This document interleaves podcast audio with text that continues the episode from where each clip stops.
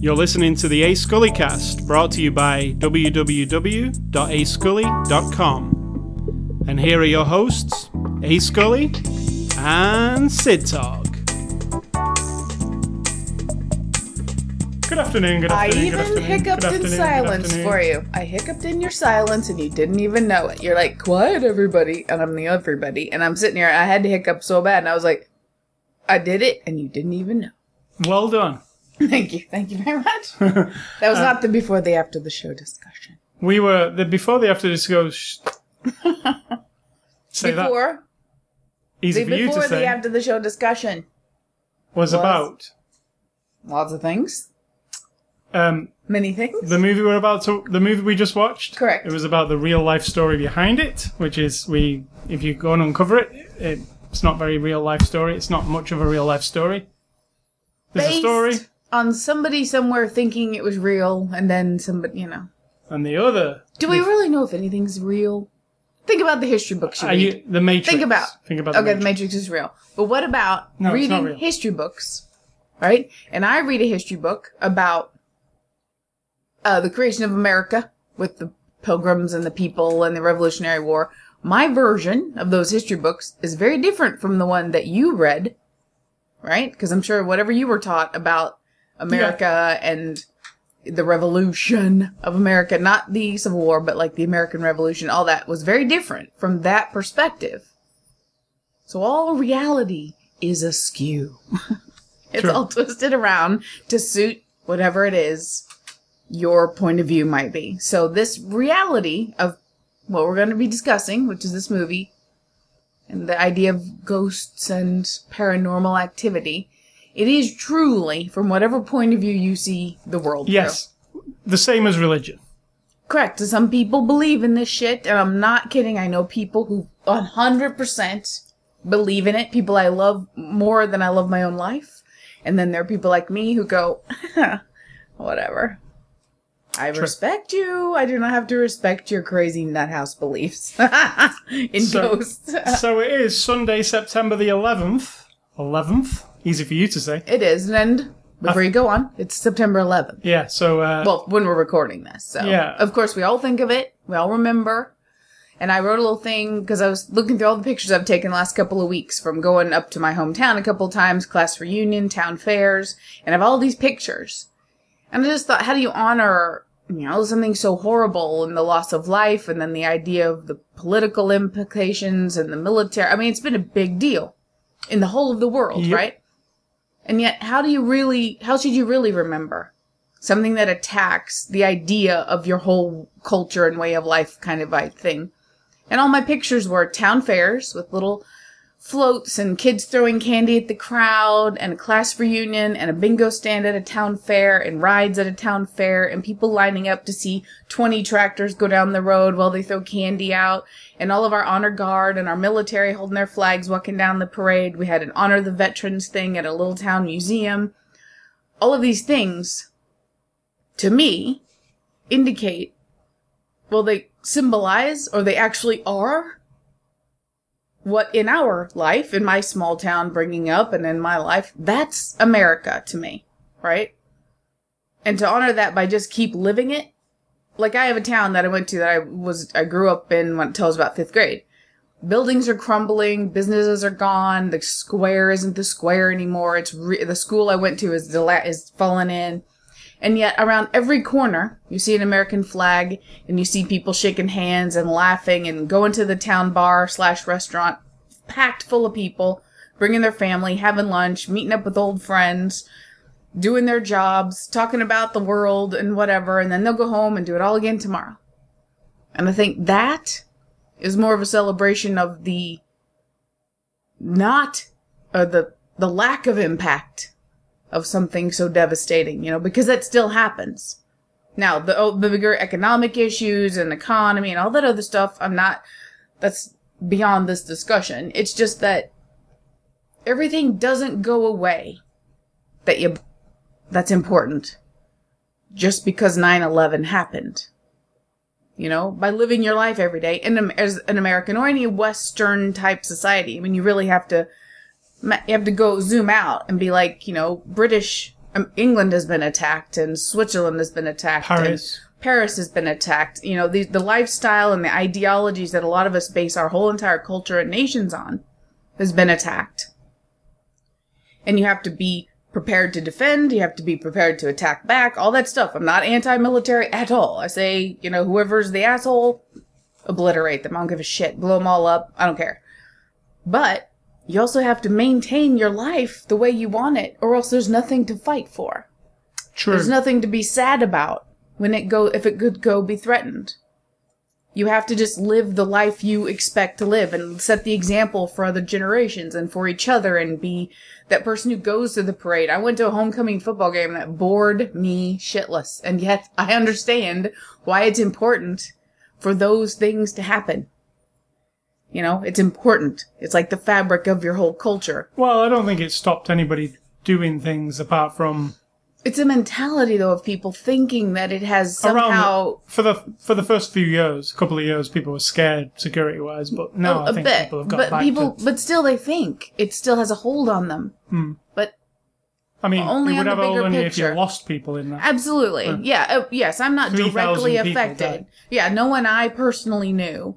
So that part, I'm I'm separated from that, and I'm in the middle of America, so I wasn't in the surrounding states or areas or anything like. So I'm not physically connected to the big event itself. It's just that the ripple effect, you know, can impact people. And I just think if you keep hanging on to the wherever you're from in America, if you make it the kind of America you want it to be, then nobody can take that away. And if you don't participate in making it the America that you want, then you can't blame anybody but yourself. And, you know, Yeah. So uh, remember, definitely remember the people. I mean, it's horrible. Horrible, horrible, horrible. True. And now we have to think about its place in history and how it affects the rest of us forever. Because it will. I mean, maybe three or four hundred years down the line, I don't know. But for the next hundred years, it's going to be a thing for sure. So, well, it'll always be a part of world history. Will it? Yeah. Do you know of every single event that ever happened in the last thousand years that people Yeah. at the time? No, you don't. All the big ones. People, at, but you don't know that. People at the time might have thought something massive that happened would never ever stop being remembered, and we are not taught about it. We've never read that book. We've never seen that. So, True. you know, All right, so uh, this is after the show number 444. All the fours. All the or fours. 444. 400. There's not 400 over here and 44 over there. Well, we'll, uh, we'll, Some Matt, somebody, some Eng- oh, must have been Mrs. English. Watkins.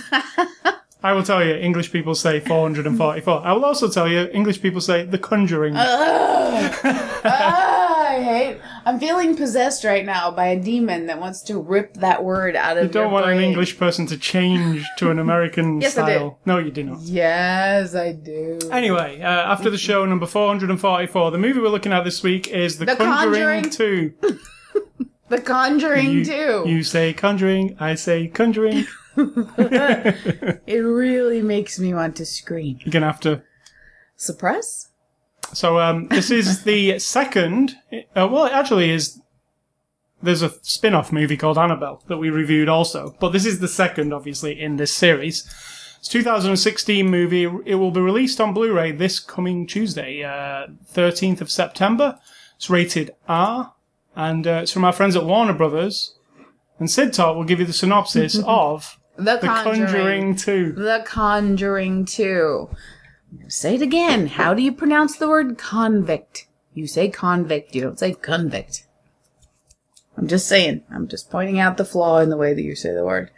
Uh, the synopsis of it is uh, a paranormal event happens to a family, and these two people come to try to resolve the spiritual apparition issue. Pretty True. much the same as the Conjuring one. It's another case for the Warrens. Correct. And the Warrens are a couple who in real life are paranormal investigators. Were he's passed since in the last few years, but um who made history oh no, made news, not history. They were the people who went and talked about the Amityville issue and then or the thing. And that's why it became a movie and a book and all that stuff. So that's who the Warrens are. So these stories are based on them telling their, Their case case Yeah. files.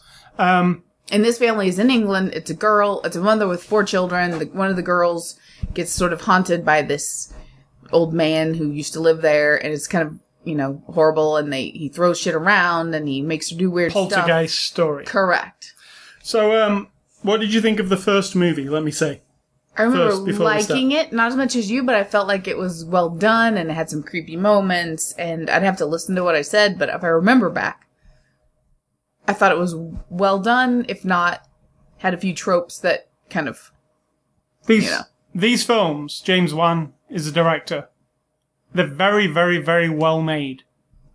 They uh, look the part. The cinematography's really good. There's some really clever ideas, I think, um, that you sometimes. There's a lot of horror stuff in these movies that you've seen a billion times, so it's not actually very shocking. But then there are things that kind of are ver- uh, slightly different too. Like this movie has some interesting visual stuff. Like uh, Del Toro guy, he has some very interesting visual stuff too. I think this has some of that. stuff. Benicio del Toro, No, Gil- Guillermo. Can- Guillermo, Guillermo del Toro. Guillermo del Toro. Yeah, he he has some very interesting visual horror stuff. What else has he done besides Hellboy? Pan's Labyrinth. Okay, I've never seen. The seen one we watched with the girl in the house, and I forget the name of it. It's like dark. There's like a shadow, The Girl in the House. a shadow kind of monster coming for her, like Isn't that a smoke Insidious? monster. No, not no. It was like grandmother's house in the woods or something. It was weird. Oh, the mother. Yeah, Mama. The mother, Mama. mama, mama, Mama. Mother. Yeah, Oh God, there's another one of those words. real Mama. mama. Mama. You can't correct English people. We just speak wrong, I guess. You're not wrong. But in this room, it's not right. So this movie, The Conjuring 2, has awesome production values again. It's a, it's a period piece set in the 70s. It's also set in England, so to me, I, I grew up in the 70s in England, so I, I was all over, oh, is this accurate? It is for the most part, aside from it's the world's largest council house that they're inside. it's like a palace compared to a normal council house, but that's just because when you have a horror film set in a house, it can't be the size of an English council house because cameramen would be bumping into actors and Yeah, but nobody we've would seen fit. movies that are inside of an airplane, and all they had to do was remove the side of We the have, airplane. but this has things running, a- running, and I think it's a bullshit excuse, Action. and he just wanted to make it so he could do movies his way, which is fine. I think it was to make it easier. They for them could have made it more claustrophobic for sure. But if you're an American, you would never even know No. that. No. So, um, let me say, um, I didn't prefer this one to the first one. I thought the first one was really good. I thought the first one was horrific. It had a lot of like creepy moments, just Yes. like very. This one, I did a lot of jumps. this one because you've already seen the first one, you've seen Annabelle, and now you're seeing this one. A lot of it is expected. I know something creepy's going to wander down a corridor. I know, you know, something's going to lurk from the shadows. I know there's going to be a jump scare here and there. One or two of them got me in this one though, because they were slightly and that is unusual. I kind of feel like I know the timing of jump scares. Oh, there's a quiet bit. Oh, that's where it's going to happen. In here, it was slightly off kilter, so I didn't expect it. They they didn't do the actual normal thing of, oh look, somebody's looking into something and it's really quiet and ah. They kind of like yes, he did. yeah, they did, but they held it for a bit longer. And you don't know, is it going to happen? Isn't it going to happen? And then it does happen and you get scared. So there are a couple of jump scares. People say they are lazy in horror films, jump scares, because they're not actually real scares. It's just like going, boo! At you. Which it is, isn't it, really? But this film actually has jump scares and it also has, like, creepy visual stuff. There's a weird man, crooked man. There's a weird Spoilers. um, are they on the cover? No, they're not on the cover. There's a weird um, nun, None. a creepy nun. There's some just creepy imagery. Those are the all- only two. and there's uh, The, only old- two entities. Yeah, the a creepy imagery to me is like the girl Oh, the old man. spouting stuff. Yeah, the old old, man. man. Her spouting stuff as an old man is creepy because it's like The Exorcist. Creeps me out. it is not like The Exorcist. I mean, it is just seeing a child with another voice coming out of it. It's just, ugh. and it's a creepy voice at that. So, I mean, they do everything possible in this movie to, it's all the things that are creepy, all in one thing. Now, as far as this is a true story, and it says at the beginning, based on the true case files, um, the case files of the Warrens, nothing is proven out of anything. The Amityville horror, I mean, I'm shocked. yeah, but a lot of people probably believe all of it, right? Sure. So, this particular incident in the UK is a real thing. I mean, it is, it's a real incident. It's not necessarily a, an actual haunting. It's not a real incident either. It's some people claim some shit was happening in their house, and then your very excitable media got a hold of it, and then that's and it was the 70s, and it was post Exorcist, and it was also lots of demonic movies going around. Just like in the 50s, all of a sudden people started seeing lots more UFOs. Yeah, because surprisingly, right after a lot of UFO movies started getting finally made, you know, so it's just a thing that someone latched onto, just like here with the Amityville horror. I mean, same kind of thing. Or The Exorcist. Correct. Think, just things, you know. Um, so this was like, yeah, it was like pol- a poltergeist was in a council house moving shit around. It was an old man who used to live there and he was kind of pissed that they were in his house. And these girls were flying around in the air. They said And there's real pictures of the more, girls more spoiler alerts coming. There's more than one. I just looked at all the pictures.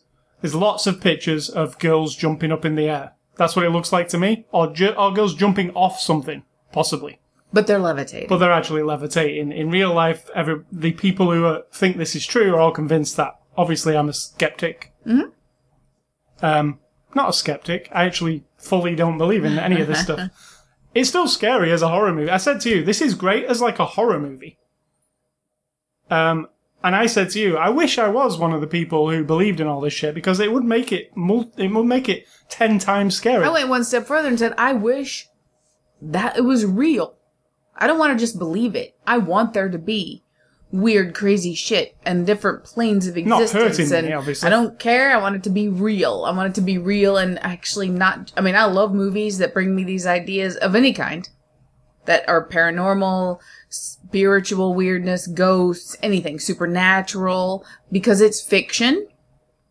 It is fiction. Let me say one more time. It is fiction. It is us wanting a world that isn't what it is, right? We have a world where, like you said, if the floor creaked down our hallway and we just stayed in bed and convinced each other that it's a ghost and we never got up to look, Because we're mm. scared. correct. We can convince ourselves that doesn't make it what it is. It could be absolutely anything. It could be our imagination, but to sit there and imagine it and be afraid of it, and that's very exciting and kind of weird, and it makes you a little more tenuous about the dark, and I mean, that's stimulating. You know, humans, we like stimulation and That's why we watch horror movies. Exactly. Yeah. But I can say I can watch a horror movie and then I could go to a house, an abandoned old mansion, and while some weird shit might freak me out, I wouldn't be afraid of the paranormal or the supernatural or it being a ghost or anything creepy or spirits or anything like that. I might be afraid that it's some psychopath in another room who's going to chop my head off, but because that could be real.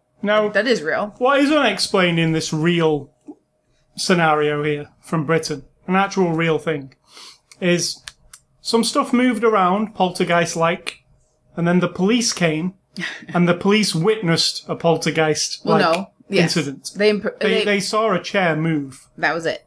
um, and I was reading a real life thing, and the chair just didn't move for like a tiny little bit. It moved right across the hallway and, and into a kitchen, like a orchestrated thing almost. One of the police officers thought they were being duped, and the other one absolutely believed in it and just wanted to get out of there.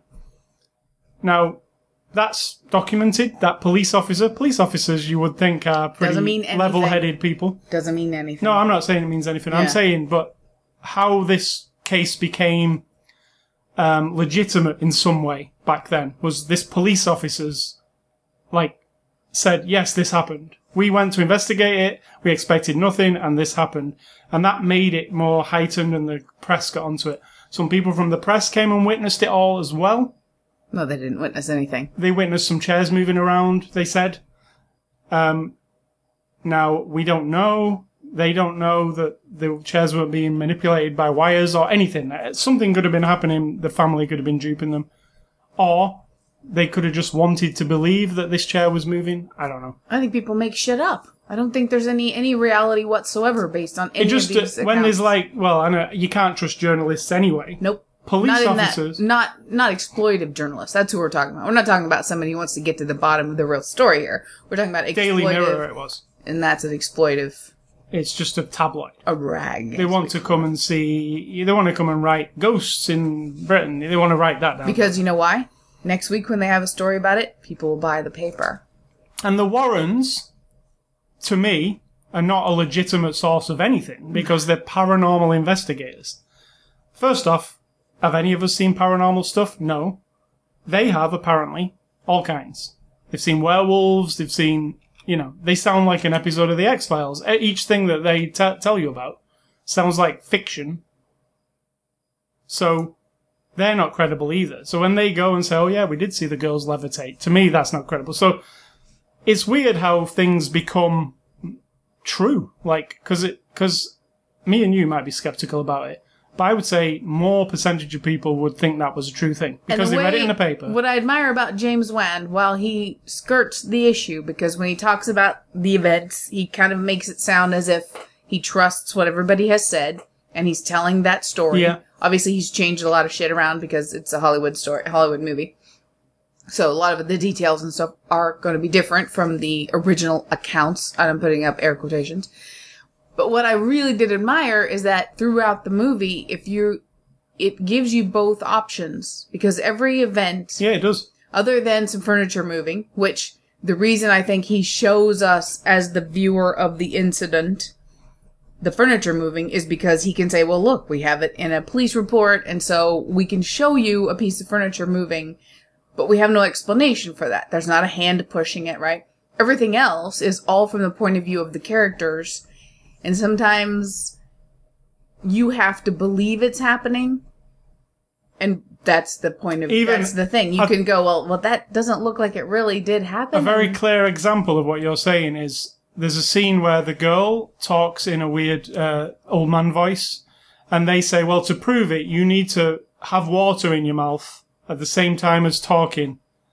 And then the girl says to the room, as the as the man, "You can't be looking at me while I do it." So they all turn their backs to the girl. and then in the movie, And in the movie, it, the yeah. way the way it is shot is they blur the girl completely, so and show you um, the Warren guy.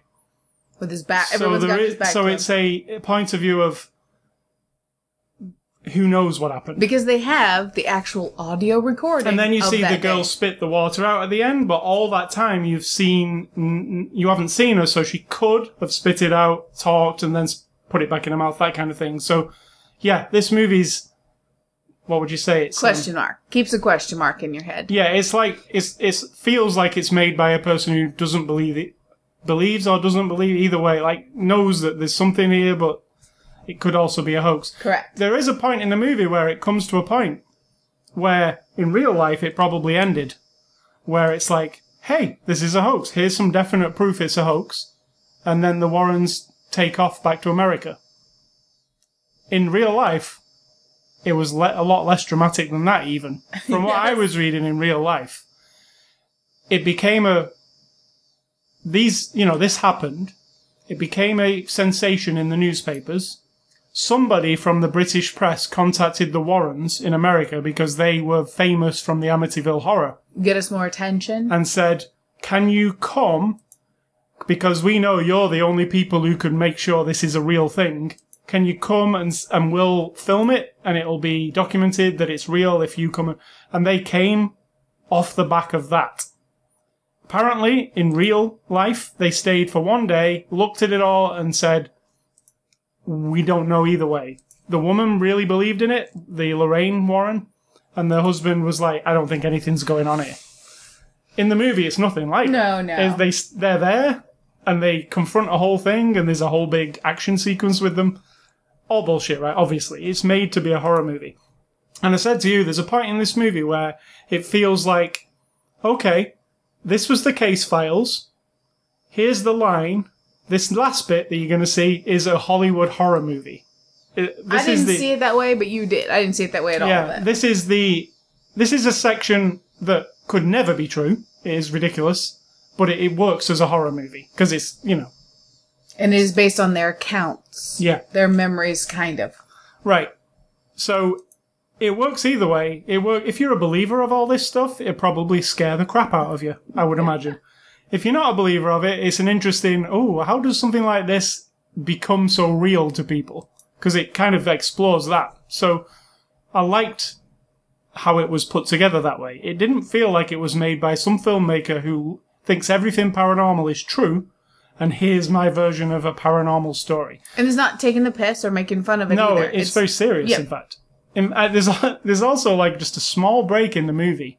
It's the only time in the movie where it feels hopeful or light, where he sings his song Mm-hmm. and then he has a discussion with the girl. It, there's just a there's a little light. when she's talking to her on the swing. yeah, there's just a little light moment in the movie where I think what that said to me was there are people who will make claims. There are people who are full of shit. There might even be, you know, a kid who says or a family who says, now this family, as we investigate a little bit further, maybe they're not the most upstanding. Maybe they're not the most believable. They're not living the, you know, they don't seem credible. All these things if you start looking into yourself. But the little girl, if you were talking to a little girl from a family that is saying these things and you're on your own and she's just really broken and sad and you look at her and think, I have to have compassion for this person. Regardless of what they say, regardless of what they think is real, this is a person, a human being who's living in kind of a weird nightmare of some kind. yep, Whether it's their mother encouraging them to lie to everybody, or this little girl is has some mental health issues possibly, or emotional issues possibly. As a human being, they took a moment for the Warren lady, who I think herself had emotional, or still she's still living. There's something emotionally kind of broken, and all the interviews we've seen with her, there's always something about her that makes you think she needs to believe in this stuff for some reason. And we all have well, she reasons. believes she's a medium and all that. Right, but I mean, Yeah. that comes from something. right. You know what I mean? Something breaks along the way. And that moment told me that even if you are listening to somebody's story, like with my friend who believes in all this stuff very deeply and very completely in her own experiences, I look at her and think, I can't disprove you. And I'm not going to make fun of you. I I want to understand your experience, but I wasn't there. And so I want to know, I want you to know that I, I totally get it. I'm, I, you know, I feel for you. And that's what that little moment did for me was like, like open your mind a little bit. If someone is telling you these stories, it's not really fair to just instantly laugh in their face or whatever. If you get to the point where they're, they feel it's really real and you're just, you've got to have some sympathy, I think. That's why I um thought I thought that was effective. The part where he sang the song to the kids and the kids were actually not scared anymore for, For that one moment. minute, yeah, they were all having fun. They were kids again. They're all kids. And the scene on the swing, and the scene where he's actually fixing under the sink, and you know those. It's just a small. mo- It's like you know five minutes of the movie where it's not all doom and gloom all of a sudden. You know it's going to be doom and gloom a bit after that because it feels like it's building to something. But it was effective, I thought, because everything up to that point has been dark and horrendous. One thing I tried to find out in real life is um, in this movie, it makes it clear that the Warrens have a daughter. I wanted to know what the daughter's thought, but there's very little about the daughter anywhere. so Would, you know, I wanted to know if she's skeptical of them or if she's with them. should Or, be about my mother's age. yeah. So Now there's real life. It's kind of like how Donald Trump's first wife doesn't seem to be saying anything to anyone about anything. I don't blame her. I know, but I it makes you wonder why, right? Yeah. Because it wasn't pleasant. From before all of this, right? You would have heard her tell her tales, and now Right. you don't. So, Yeah. uh, you know. Um, So the daughter might have a really good reason for not. coming Yeah, there's not much about her. Um, but even in the extras on this Blu-ray, there's the pe- the w- kids who were involved in this real thing in the 70s are obviously now grown up, and it shows them, and they're still convinced it's all real. Obviously, Don't say what you said to me. they just They don't seem credible. they do not seem credible. That's all. That all needs to be. that's all that needs to be they're very typical. You know, we watched You're that show. that we watched road. we watched that show. Can't pay, won't pay, where like debt collectors turn Can't up at pay or will take it away. Yeah, Yeah. debt collectors turn up at people's door. Real life things in England. They look like some of the people who come to the door. And Those two. And they'd have some kind of story, like emotional story, that they can't pay something because of. Yeah, we're not knocking people who have true emotional problems or truly horrible things happen in their lives and then everything falls apart from there. They seem like opportunists, let me say. Opportunists, exactly. Um, and, you know, this movie probably made them some money. It is their story, after all. I mean, for 30 years, they- Yeah. 40 years, they've been making money off of it. Yep. Um, so that's my opinion on this story. But taking away. We are the skeptic's point of view. I'd like to hear a movie review of people who believe in this stuff. yeah, It'd be totally. it'd be way scary for them. yeah. But taking all that away, as a horror movie, I think this was an effective horror movie. It's extremely well made. It looks the part all I the time. I really enjoyed it. Yeah, costuming, uh, set design, the the creatures. Them, the, there's a creature in this movie. Let me say, Crooked Man. Crooked Man. I thought it was a stop motion animation. I really did. Oh, I, did was, I was looking at it. I was like, wow, that's Tim Burton thing come to life. Like it, I've never seen anything like that. That's It's a a real thing. person. Yeah, I want. A Amazing. Crooked, I'm gonna say, and I don't like franchises that much, and I don't like spin-offs, and I don't like sequels that go off here and there. But I'm telling you now, I would watch Crooked Man the movie because he's creepy as shit. And now we know the origin story of, of him. yeah. He didn't exist. No, This demonic thing or whatever it is brought him to life, Oh, the and now I would. Oh well, it's one of those things. What's it called? Zoetrope. Zoetrope. Yeah. Yeah. um, I would like to have a zoetrope. They're really cool. and he is. It's just a scary visual.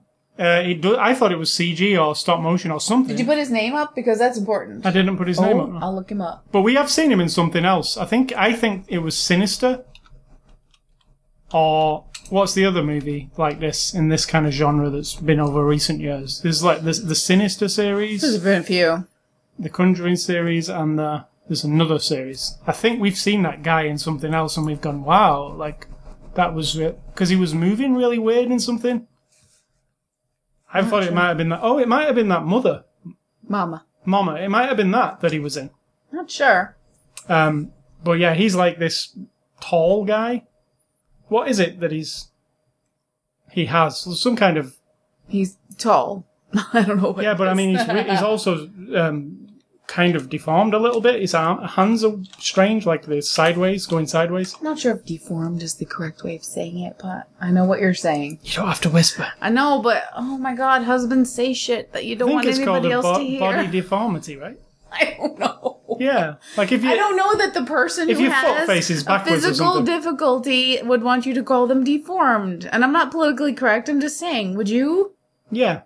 I mean, no, we wouldn't. Well, I mean, you'd have to have a word to describe it. so yeah, I wouldn't mind. Oh my god. I'm looking him up, so keep talking. So yeah, um, Javier Botet. Yeah, we, Botet. what, other, mo- what other movie was it? I bet it was Mama. It was something like It was Mama. yeah, Because he was that tall. Yeah. Oh, that was creepy. yeah. We saw him, and they, they were saying how interesting he is to work with. What else was really creepy in uh It Follows? The tall. Yeah, Was he in that? Because a really No. tall person came. wasn't remember? yeah. That was really Yeah. creepy. Um, so You were right. yeah, I, I thought so. I know I'd seen him before. When it, when it showed you him on the set, I was like, oh, when he was on the set in He was also in The Revenant, which we haven't seen yet. on the extras of this Blu-ray, when this guy is on the set in his full costume, it is You're convinced It's like I'm. It's like a CG character. It's just stood there, Yeah, yeah. it's amazing. Yeah. So it, if this this movie, uh, you know, you definitely should see it for that. So let's move on to the cast. Patrick Wilson plays Ed Warren again. What do you think of Patrick Wilson? I like him. I really do. I he's think kinda in the first charming, one, isn't I he? thought he was a little. Not. I don't remember liking him as much. I feel like he really fits this role, or he's grown into it. Like he understands it. He respects it. Yeah. I think that both of these people. Yeah. They res- don't. They don't want to be like, well, this is stupid. They don't seem like it. No, No. and I, I admire that because it'd be tough. yeah. You know. If you didn't believe, Correct. obviously. Vera Farmiga plays Lo- Lorraine Warren. I really like her. Vera. Always like her. I think those two are. If this movie, uh, th- this series, was made with lesser I don't know about that. You always say that, but just you some don't know. unknown actors. I don't um, know I, who I just feel like no, I feel like these two bring some acting kind of chops to this. Right, but that doesn't. An unknown person doesn't mean they're less qualified. Well, I'm just saying, I'm saying like an a more of a uh, ama- you know, like when you watch a B movie. Let's say this was more B movie ish, and there were two Give me some examples of people you're thinking of who would not be as good. Gary Busey. let's think of him as him as the uh, Ed Warren, and let's think of I hate to break this to you, but Gary Busey won an Academy Award. he has So- he's not very good. not now he isn't. He's in Sharknado now. He's mighty as fallen now. He's on Big Brother. Um, and a female. The other one from Big Brother and American Pie. That woman. Tara Tara. Reid, Yeah, her. Those two. also in Sharknado yes. I'm just thinking of people from Sharknado. and Big Brother. Yes. Hmm, coincidence. That's what happens to you, isn't it, when you When you're not good. Is that what you're saying? But anyway, these two bring something to this movie because they are really good actors. Even in like it might seem a little bit hokey at some points, this kind of thing, if you don't believe in it. They do the best with what they they make you believe about them at least. Here's something creepy. The guy who played uh, Crooked Man. Guess what year he was born in? 1981. 1977. The year of this event. the See? year of Star Wars. The weird, crazy shit. Uh, I think Star Wars was 76. 77. Are you sure? I'm absolutely positive. I understand Star Wars 100%. I Understand. Mm-hmm. All right then. Yep, 77. Good. All right. Um, so Madison Wolfe plays Janet Hodgson. Good job. She did a great job as a young girl trying to do all that. That's tough. Yeah, Frances O'Connor plays Peggy Hodgson.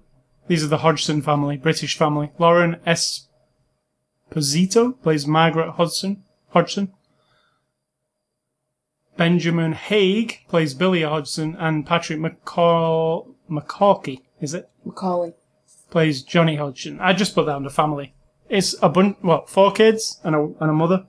Mm-hmm. What do, you, what do you think of them all? I don't know any of them, and it didn't matter. No, they were good. That's Yeah. what I'm saying. Just because these two people are known. I especially thought out of the, the girl who gets possessed, she she was excellent at doing that, So and the the, sister. little boy with Yep. the stutter, he was surprising at times too. Like kid actors, you some you know it's hit or miss for me with kid actors. Sometimes Correct. it's like ugh, but these kids, you know. And I was thinking, you know, when kids make a scary film like this, does it affect them? But then when you see on the set footage, it's not scary at all.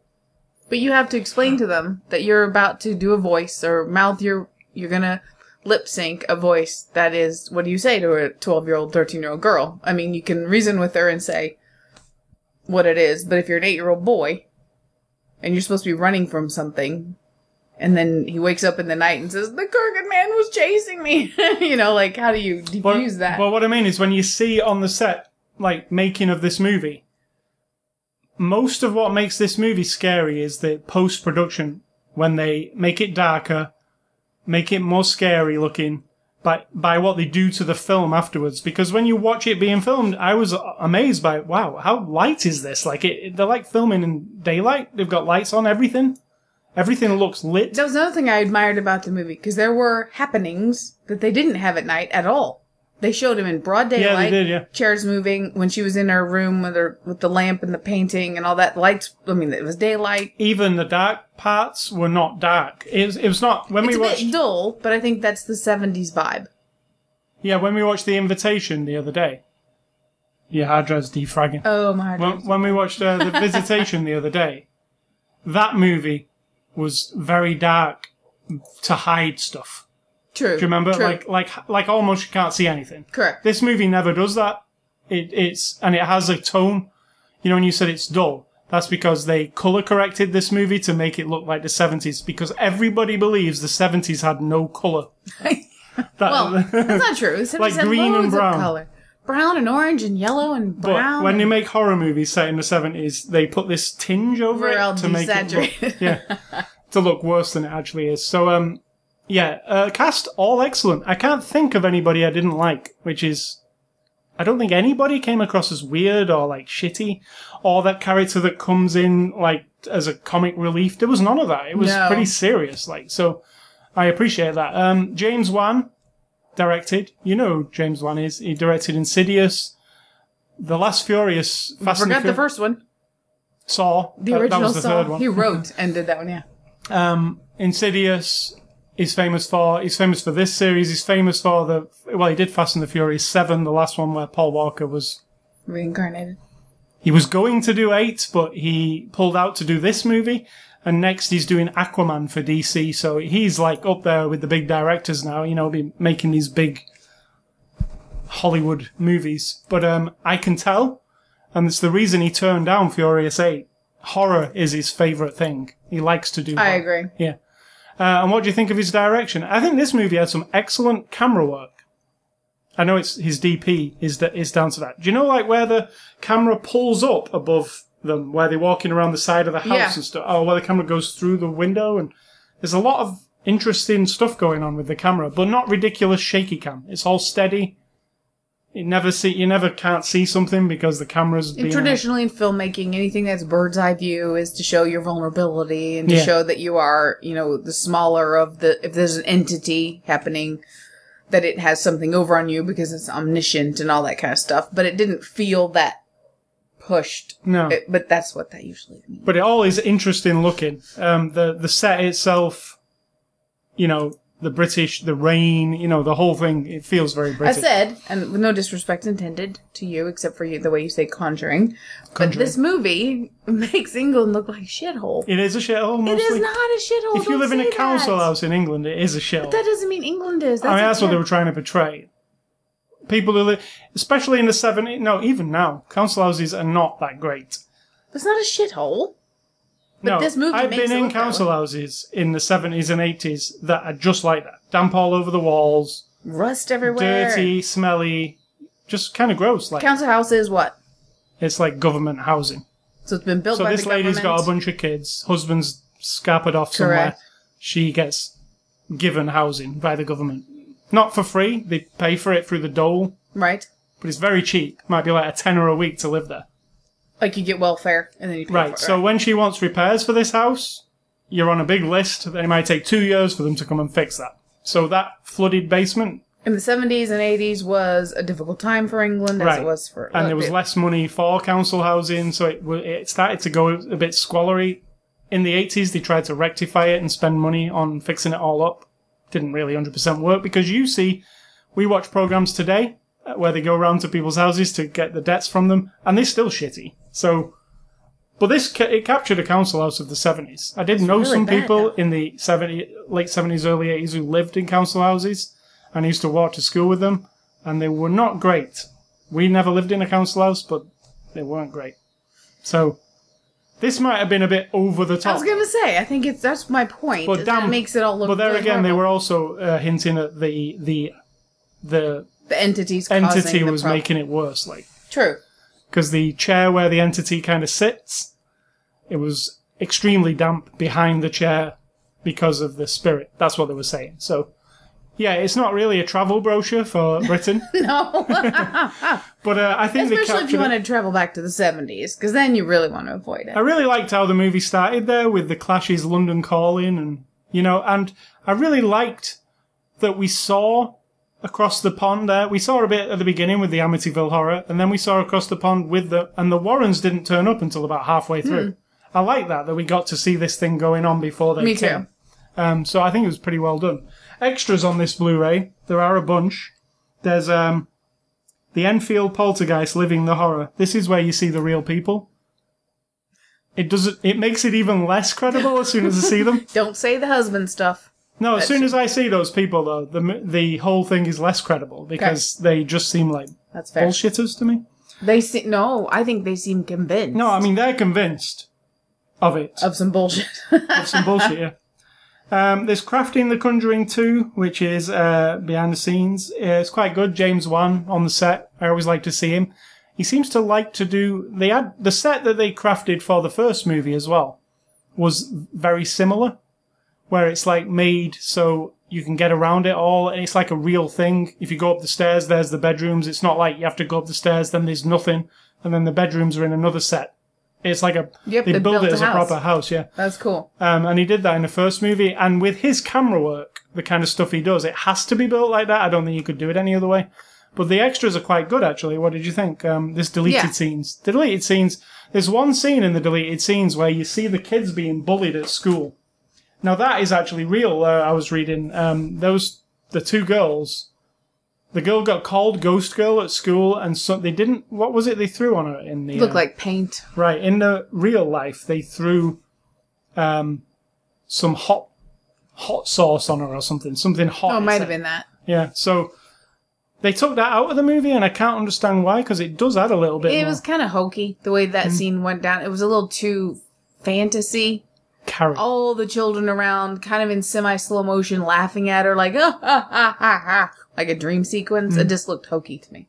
So uh, the extras are quite good. There's no there's no director's commentary, unfortunately. I like listening to James Wan. He's uh, pretty technical, and that's my favorite part And about movies. enthusiastic. That's what I like. Yeah, he is. him. I really like him. I think he's a, you know, a really good talent. Like he's a young Australian guy. I mean, he's not. As, I mean, he's been doing movies since Saw. That's not young, is it? Because No. Saw's. I mean, he seems very young, doesn't he? And very full of life and really into what he's doing. So I always appreciated that about him. Uh, and he does a good job. He makes a good horror movie. Guess who else was born in 1970? James Wan. Correct. So he's not very old. No, he Well, isn't. He doesn't seem very old. I mean, he seems Ten years younger than me, I'll say. Um. So, uh, in conclusion, on the Conjuring. Oh, you said just to clarify, you said he had nothing to do with all the other Saws. He was the executive Producers, producer, yeah, producers. executive producer on all of them. but no directing and I know, but executive producer. also didn't write anything. You're right in there though. So he did have Money. something to do with them. He's a money man, right? Yeah, but also the executive producer has, you know, their fingers in all the pots. He only made ten movies. Uh, directed. Sorry, directed. yeah, and some of them are And short. Saw was in 2014. So he was, I mean, 2004. yeah, 2004. So the original Saw is pretty much a masterpiece of horror, in my opinion. Did you ever see Dead Silence? No, that's the one I was just talking about. I wasn't listening to you. Obviously not. I was saying that's a that's a movie that um, he made a studio movie, kind of like Kevin Smith doing Cop Out. Mm. That was not in his genre really, but it is Got it. a movie for him to do. Um, so, conclusion on this movie. What do you think? I really enjoyed it. I enjoyed it. I like this series. I like it. I think. I think you can be a skeptic person or a person who just believes in nothing. And if you watch a movie that is good enough to make me go like, gee, many Christmas, The imagery is enough to be the images, the moments, the delicacy of some of it, bringing in like actually decent the acting. respect that they're paying to real people's story, even though I think it's bullshit, and I'm not sure that I'd have that sort of self control. I admire all of that, and I had a good time. It's a movie that I would possibly watch these two. oh, I watch good all back to of these. actually. Yeah, just watch them again sometime. Yeah. I don't know if you need to include Annabelle, but the main two movies are very, very good examples of horror movies, like top notch. They're not cheap. They're not being cheap. They're not just going for the shock. It's like sometimes, an actual story. sometimes story. they are. Yeah, but they've got an actual story to tell that's based on something. so, um, Something in quotation marks. Thanks to Warner Brothers for the Blu-ray. If you want to enter a contest, go to ascooler.com. We always have a contest to enter. Next week's Blu-ray review is Disney's The Jungle Book. It's the live-action version of The Jungle Book. We're uh, from our friend. Is he our friend? Who? Jon Favreau directed it. He I love Jon Favreau. He know does you some do. interesting stuff. Alien vs. Cowboys. Cowboys vs. Yeah, nobody really liked that one. Um, I didn't hate it, but it wasn't great. I didn't hate it, but it was I was wanted it to be so cool. But Iron Man, amazing. All, I don't know if I still, I, I still kind of think that the original Iron Man, which he directed, is the best Marvel movie of all the Marvel movies. I don't know about that. In in my, I think it is. It's very fun. You can watch it again. It's not caught up in a load of other stuff you need to know. It's like the beginning of a thing, origin story, you know, and it's fun to watch and very playful, you know. Uh, it's my favorite one. So, um, movie recommendations. I am going with the first movie, The Conjuring, and second, The Exorcist. And I also wanted to mention, The Exorcist is my favorite horror movie, by the way. If ever, So you're gonna basically recommend it every time we watch a, a horror that's- movie? I always do. okay. If you've been playing along, you will notice I always So always you're not recommend. comparing it. You're just saying if you really want to watch a horror movie. it's my favorite horror movie. I agree. Um, I, I know it is. The uh, other thing is, the Exorcist television series starts in two weeks on Fox. It's been many, many, many years in the making. They tried to make it and then it got ca- cancelled before they even made it. It's happened a few times. Now it's actually being made and it's been made properly with like the actual license and the music and the. We just saw the trailer for it. Actually looks kind of cool. It does. The only thing I'm a bit, little bit worried about is that it's only on Fox. It's not an HBO thing, and how far they can actually go with the horror. Um, without it just feeling like a TV show with a little bit of, you know. I don't know how far Fox can go. AMC, if it was AMC like The Walking Dead, they But could Fox probably. is no different than AMC. I thought Fox had because it's just normal and it's on at seven o'clock at night. It's So so's Walking Dead. no, it's on at ten. No, it's not. Yeah, Walking Dead's not at nine till o'clock. ten. Nine till ten, not after ten. Right, but the, the, this is on Seven to ten is normal prime time. Anything I, on I just feel seven- like Fox, it because it's like CBS, ABC. Everything Hmm. feels a little bit less gritty, good, less good. but he looks good from the trailer. it does, and I like Yeah. Geena Davis, so I like. seeing Yeah, Geena Davis is the mother, um, and the guy from Ferris Bueller. What's his- Cameron. I don't know his real name. You know who I mean? he was also on Spin City. yeah, Cameron from Ferris Bueller is in there. Uh, so yeah, the Exorcist TV He series. will always be known as Cameron from Ferris Bueller's He Day would. Off. That's the only thing I know him from, really.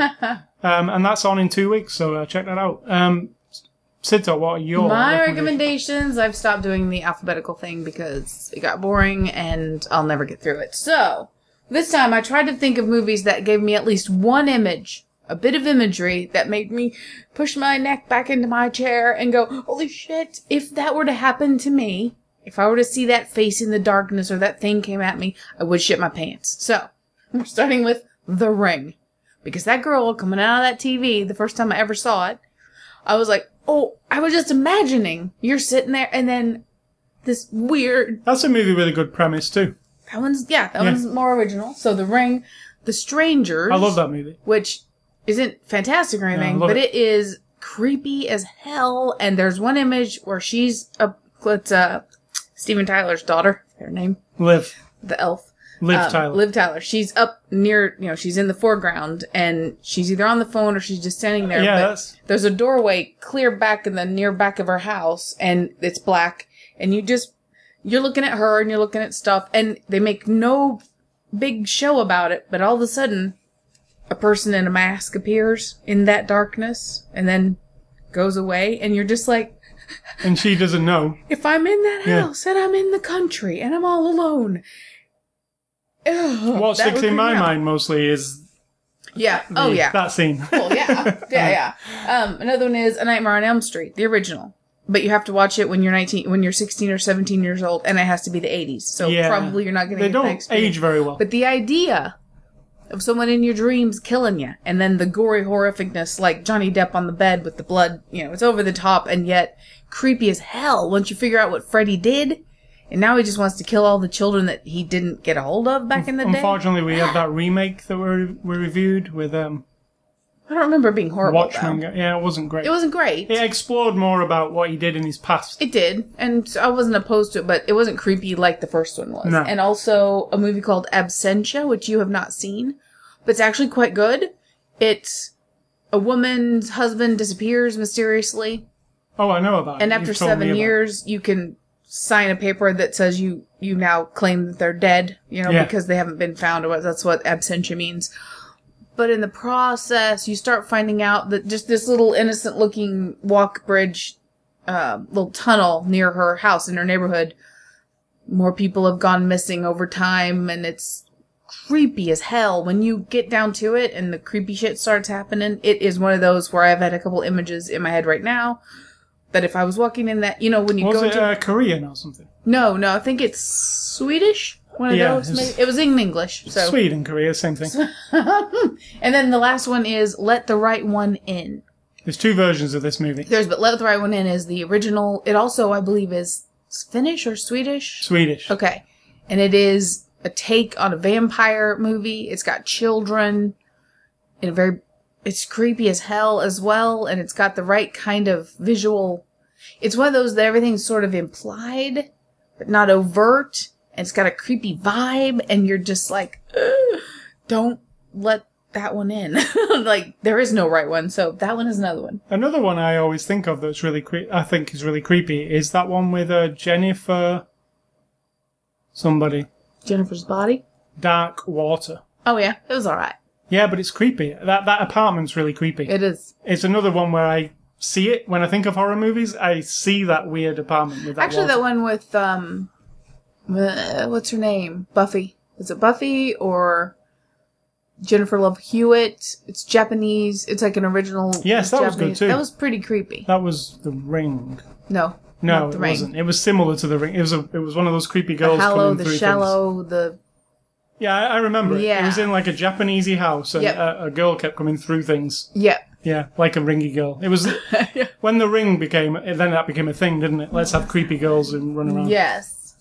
Uh, yeah, I do remember it. It was Jennifer Love Hewitt, I believe. Okay. Um, so moving on, games and A Scully stuff.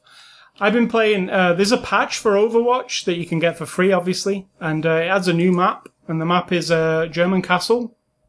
Can't remember its name, Eisenhain or something. And uh, it's just one. It's a new map. It's cool. It's um the first Overwatch map that has different levels, so it's got verticality to it. You can knock people off the edge. All the other ones you can't. Um, it's free. If you play Overwatch, you already have it. Um, unfortunately, in the playlists I've been playing recently, it doesn't come up very much. I don't think they want you to play it very much. so that's a bit weird. But um, I think I've played it three times since it's been out in a week. But it is a fun map, uh, and it's free. It's free on everything. The other game I've been playing is a new indie game called The Final Station. What? I found out what it was. It's not Jennifer Love Hewitt. It's Sarah Michelle Gellar, who Yes, was it Buffy, and it is called The Grudge. Yeah, it is. Yeah, there was a sequel to that too. Correct. Um, yeah, but that was the time of Japanese-looking girls running about. It's actually an old Japanese tale yeah. that they turned into a movie, a story. So uh, the other game I've been playing is the Final Station. It's an indie game. This is really an interesting game. It's like the 8-bit style graphics. Uh, but you start off, you're a train driver on a train, and you're driving this train, and there's some passages on it, and you get to a station, and at the station you notice there's loads of military, and uh, something seems to have happened, and you're the train driver, and you can't get through. You have to speak to some of these military guys. They give you a code to get through. You eventually get through. You take your train to the next station. And as you keep getting to these different stations, getting to each station is kind of like a puzzle game. You've got to work your way through things to get a code to open the barrier to get to the next station. But when you get to each station, a story is starting to unfold.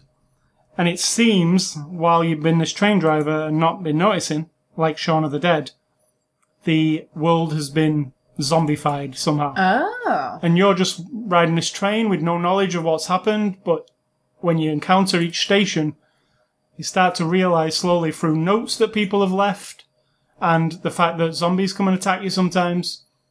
And military people are there in their like biohazard suits and they, they tell you to move along quickly and stuff. You start to realize that the world has gone to shit and you in this train are then the, the military and the government come to you. You're the last train and they put something on this train and they say, mankind's hope is with you. You've got to get this train. This, is a movie as well, isn't it?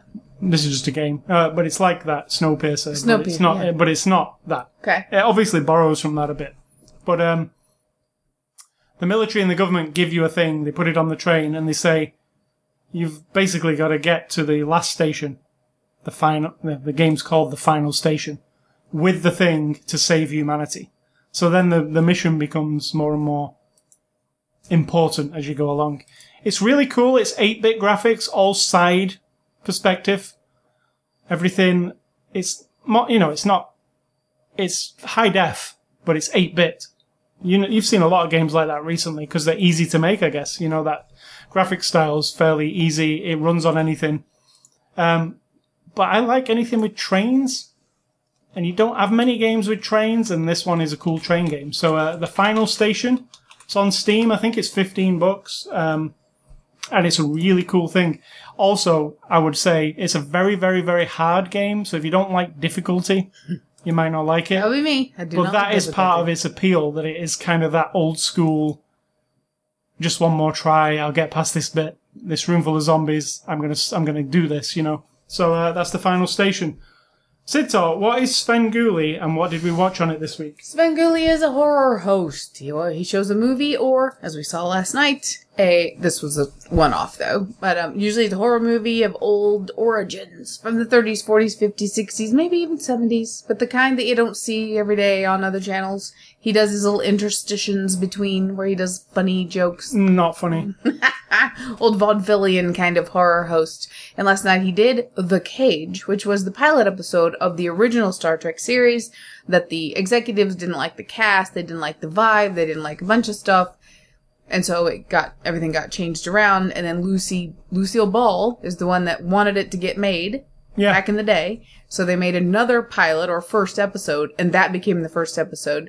So we get a whole different captain, Captain Pike, which if I you're a. Star Trek fan, later on in the series, you get to an episode called The Menagerie, and that is Captain Kirk and Captain Captain Pike is now in this like chair thing where he can't speak. He can only light these lights up. He's totally disabled completely, and they're going over this incident called the Menagerie back at this And recycled moment. the episode. Recycled that episode. So if you've never seen the full episode, it's called The Cage, and I'd never seen it, and I really enjoyed it. I I don't see what the executives thought was at, at that time. That seemed very appropriate as a show. and why did Kirk appeal to them? Yeah, because this guy I really liked this. Um, I did captain. too. Yeah, I noticed yesterday when I was looking up, him up and looking some information about him.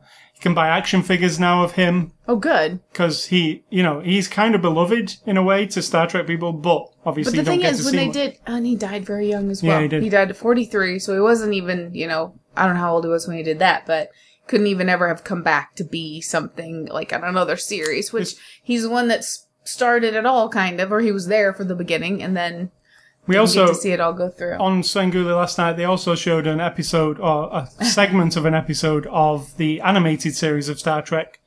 And it was a very funny episode where there was practical jokes going on on the Enterprise. Well, they went through a particle field in space when they were running from some Romulans, and the, one of the particles got into the computer and was wreaking havoc, so that the uh, everything was going wrong. The voice was wrong, the food coming out was wrong, and so it seemed like practical jokes on everybody. Kirk is a jerk. Kirk is a jerk on the back of his shirt. It was hilarious. I definitely want that.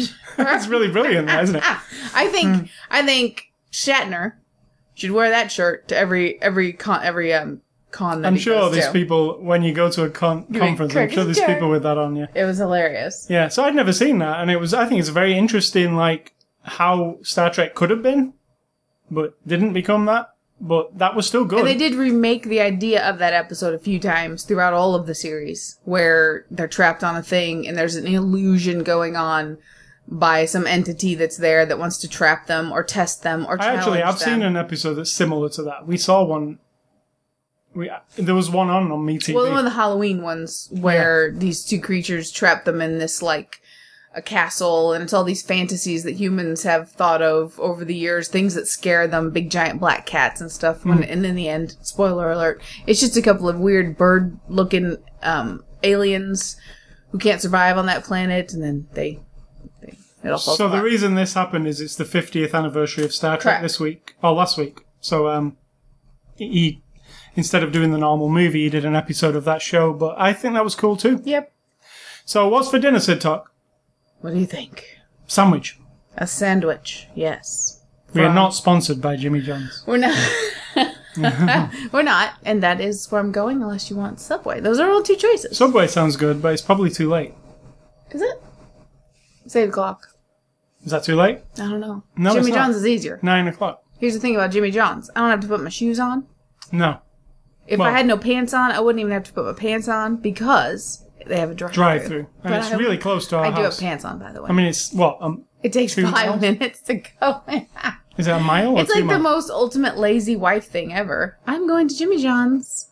All right. So, what is your advice? And let's get out of it. My advice is I know it's difficult, and for someone like you as well, you have a mixed origin story of your life, but try to find something to be proud of for the beginning of your life story. Like, it could be shitty. I, I can't deny that some people have the most horrific childhoods that I can, I cannot, I can only listen and absorb it. I can't imagine it. But there has to be something in there that you can find to hold on to that you can be proud of. Something along the way made you, even if you had a hard time, the good person that you are now. Something, some person, like your mother, your grandparents, your aunt, those are influences on you that are part of your origin story, the beginning of your life. That while other things might have been bad, those things you hang on to. You actually remind me, don't put your shoe on the table. My grandma would have hated that, you know, like, and you remind me of the Medjool date story and you remind me of like her having biscuits and how she baked and how she went to church and your grandpa had yellow fingers and these are things that Sounds gross. it does sound gross, but it's not. it is the beginning of your life. And those are things that made you partly who you are. And the, the best things about your childhood, your origins, are the things that actually get you through those worst times and over those humps and through those dark times. And without finding something, like I am not a fan of small townish stuff. I really am not. I mean, I don't, I don't know why, because I was born in a tiny town. I lived in Novelty, Missouri, which now is pretty much non-existent. It has people but no buildings, nothing. I lived in Edina, Missouri, which is also very small. I lived in Downing, Missouri, population 300. I lived in Lancaster, Missouri, population like 700. My origins are small town. And with small towns in mid-America, that comes with a lot of things that I focused on as negative almost all my life, and I still do. There's a lot of negativity. However, there are things back in the day, and there are things still that exist, like I talked about earlier. Sense of community and togetherness, while that can be viewed two ways, it could be isolationistic, it could also be home, it's your home, it's your family, it's people who have your back, you know, kind of thing. Try to find something that built you into the person you are, and you're gonna find something good. Now, if it was all shitty, then what you do is you overcome it. And you're proud that you overcame it. If it was shitty and you wallow in it, don't be proud of that.